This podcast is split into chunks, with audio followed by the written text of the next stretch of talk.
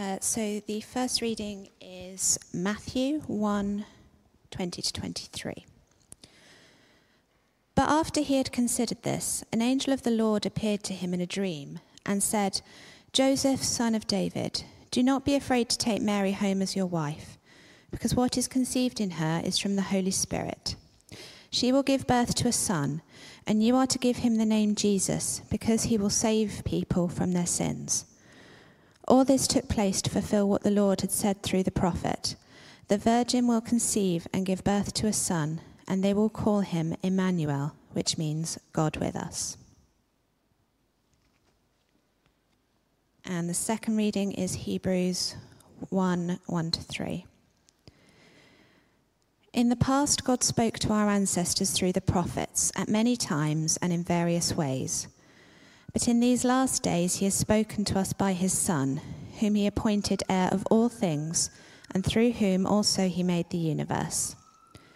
The Son is the radiance of God's glory and the exact representation of his being, sustaining all things by his powerful word.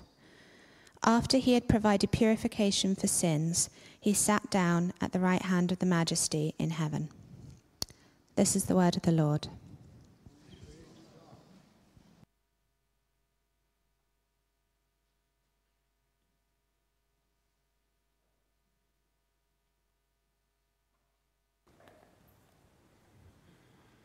Let's pray. Lord, please open our ears and speak to us now, not just to build us up, but for your glory. In Jesus' name. Amen. Well, has Christmas lost its power to shock? This idea of God with us in flesh, in a manger, pretty startling. What does it mean to call Jesus Emmanuel? Hebrews 1 has a, a, creed, really, a short summary of what Christians believe the divine nature and activity, God incarnate who became man, real flesh, real blood, living and dying with, speaking with, with men and women of the time. And he reminds his readers who are wavering in their faith that Jesus is who Jesus is and what he's done. Matthew's last chapter says, I am with you always to the end of the age. Hebrews' last chapter says, God has said, I will never leave you nor forsake you, so that we may boldly say, What can man do to me? Jesus with them to help in his lifetime, earthly lifetime, and after that, in those of his followers and ours. Jesus with all believers, speaking to them, and believers since, speaking to us, I hope, now. And in the now, Jesus is with all humans who will listen to him and believe. Matthew tells a story of Joseph, a just man who discovers almost too late that his fiancée is pregnant. Nothing to do with him, and he wants nothing to do with her. He's minded, almost decided, to cast her off, to dump her. He doesn't then know who this baby is and what he will be and do. An angel appears. Angels are not cuddly, angels are frightening, always in Scripture.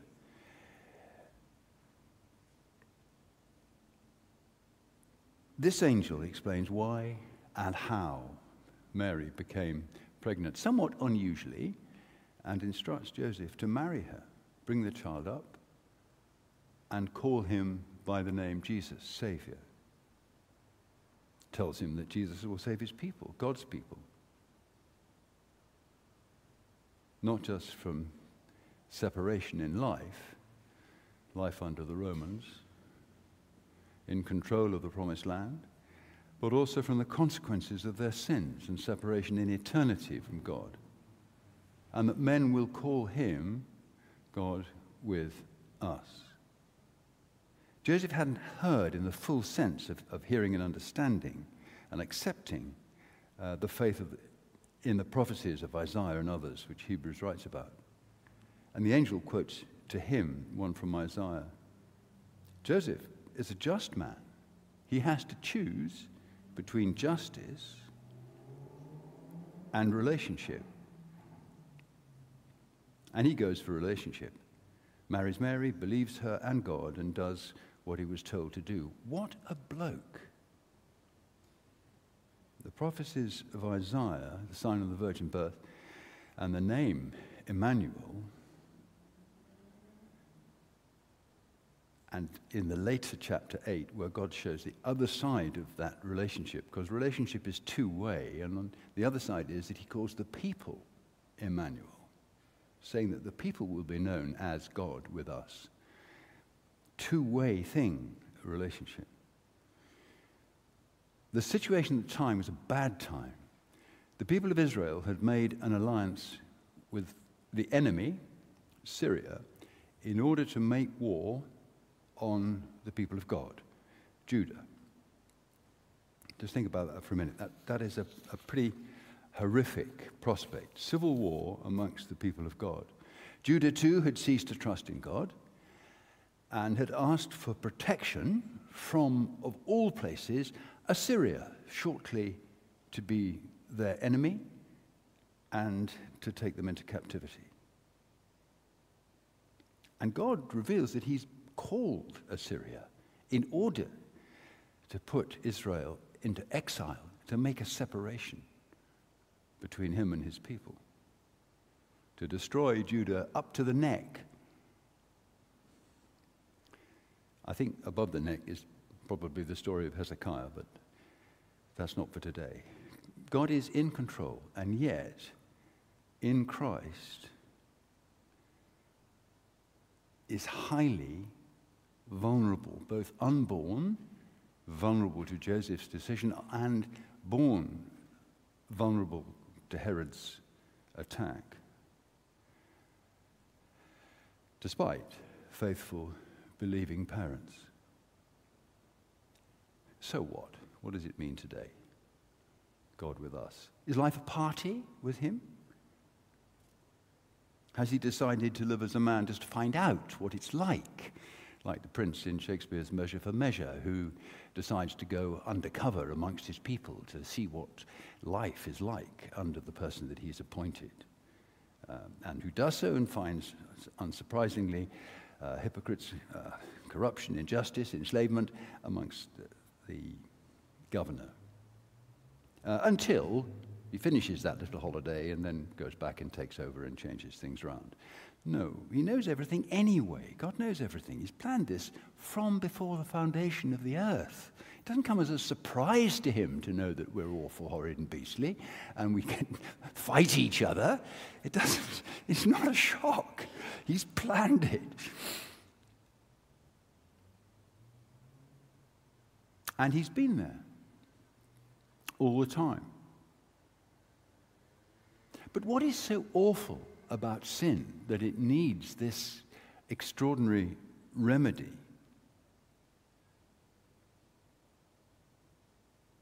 This is in the time of King Ahaz, who has rejected God.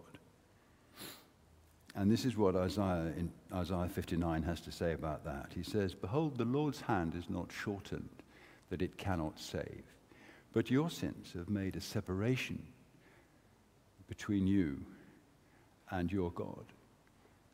Your sins have hidden his face from you so that he cannot hear. Perhaps I should speak up. But that is, that is pretty chilling. The New Testament answer, in much the same terms, is He came to His own, and His own received Him not. But as many as received him, to them he gave the power to become the sons of God, even to those who believe on his name. Now, I can hear the intake of breath. Don't panic. At the time, sons um, meant those who were about to be adopted. It means every person, it doesn't just mean males, it means inheritors. And the rest of that chapter, Isaiah 59, is both the most ghastly and the most wonderful of chapters. You, you, could almost see the entire Old Testament encapsulated in that one chapter. So, task one read Isaiah 59.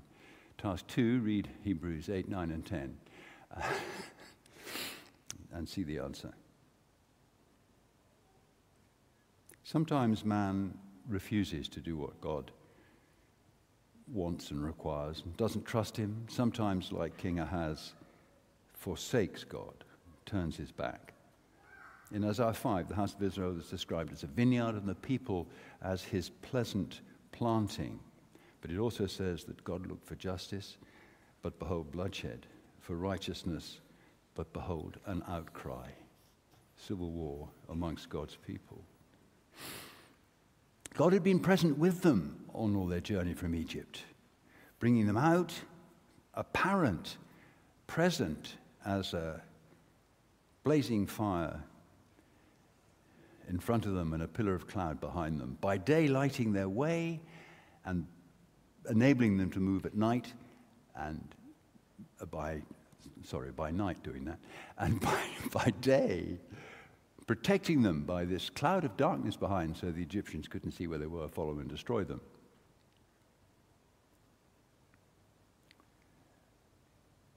But they didn't stay with him. They wouldn't enter the peace of his promised land. They wanted to return to slavery. In Ahaz's day, the people of God turned back from following him, not realizing that it would mean another exile, another separation, another slavery in Babylon and initially in Assyria for Israel and Babylon for Judah. So that's what God with the people looked like in the Old Testament. God present and the people rejecting. Not all of them. The prophets came with their word and their encouragement and their promises. What did it look like in the New Testament? Well, three men on three crosses. One in the middle, nailed as firmly with them in time and place, with them as could possibly be, none of them going anywhere. Why? Well, for two of them, for rebellion and rising against Rome and if they were arrested with Barabbas for murder. The other, by his own choice. He said that he came to die and to give his life a ransom for many. With them, with them, in life and in a slow, excruciating death. Knowing all about them, how awful they and the rest of us were as they mocked him and abused him. As they were dying, as if it was his fault, with a sign over his head, King of the Jews. And then one of them changed. He repented, changed his way, you might say, turned his life around. And a simple act of confession, he says to the other one, he rebuked the other one. He said, Stop. I, bear in mind that air to speak is not easy in that position, it's precious. And he uses his breath to say to the other uh, terrorist that he knew that they both deserved to die, but Jesus did not. He'd done nothing wrong with them. Emmanuel. Hebrews explains this in chapters 8, 9, and 10. So, the once and for all sacrifice, fulfilling all other sacrifices, empowering them. And then this man, close to death, very close, just a matter of hours, says, Jesus, remember me when you come into your kingdom. He finds enough faith to recognize a king when he sees one, and a kingdom that lasts beyond that day, lasts into eternity. And to ask for mercy. Well, that's how we come to God, isn't it, really? We repent, we recognize, and we ask for mercy. And that's what God with us looked like then on an afternoon outside Jerusalem, about three o'clock, time of the afternoon sacrifice. Injustice, taking on himself the separation that Isaiah talks about, the sin, in order to remove it and close that separation, to bring about in his grace and mercy the restoration of the relationship between God and human beings. And the answer is a promise. Truly, I say to you, this day you will be with me in paradise. With me in paradise. Emmanuel, God with us in eternity. Having sat down on high, job done, while upholding all things by the word of his power, job ongoing.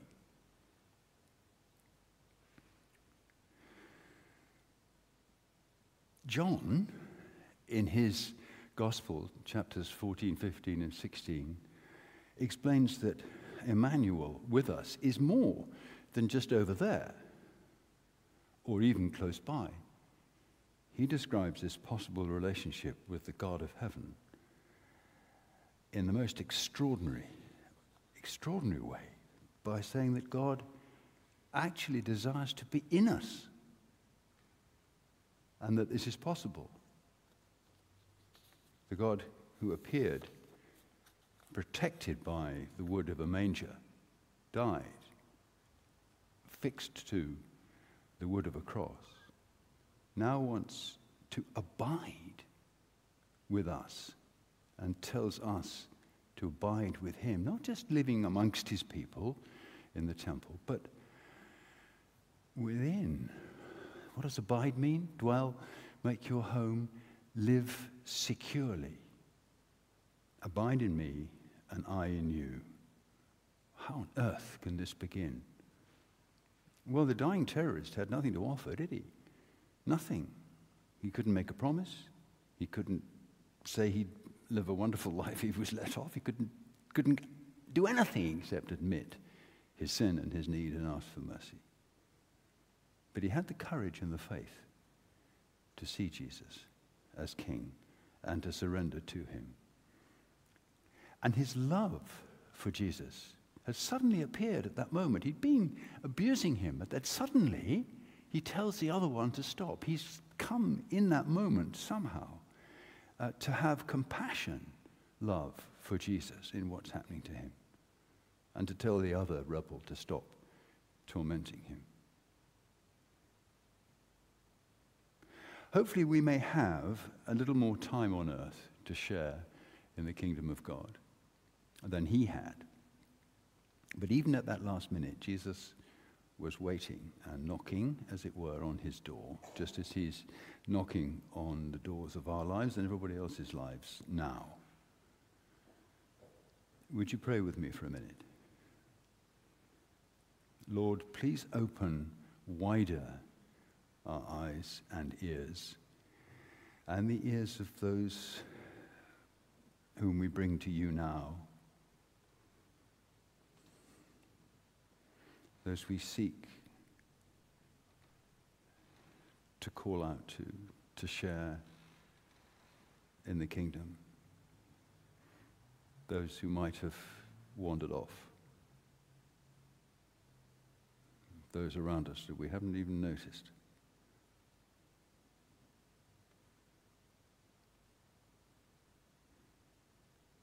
We pray, Lord, that you will bring them back to you, restore faith in them.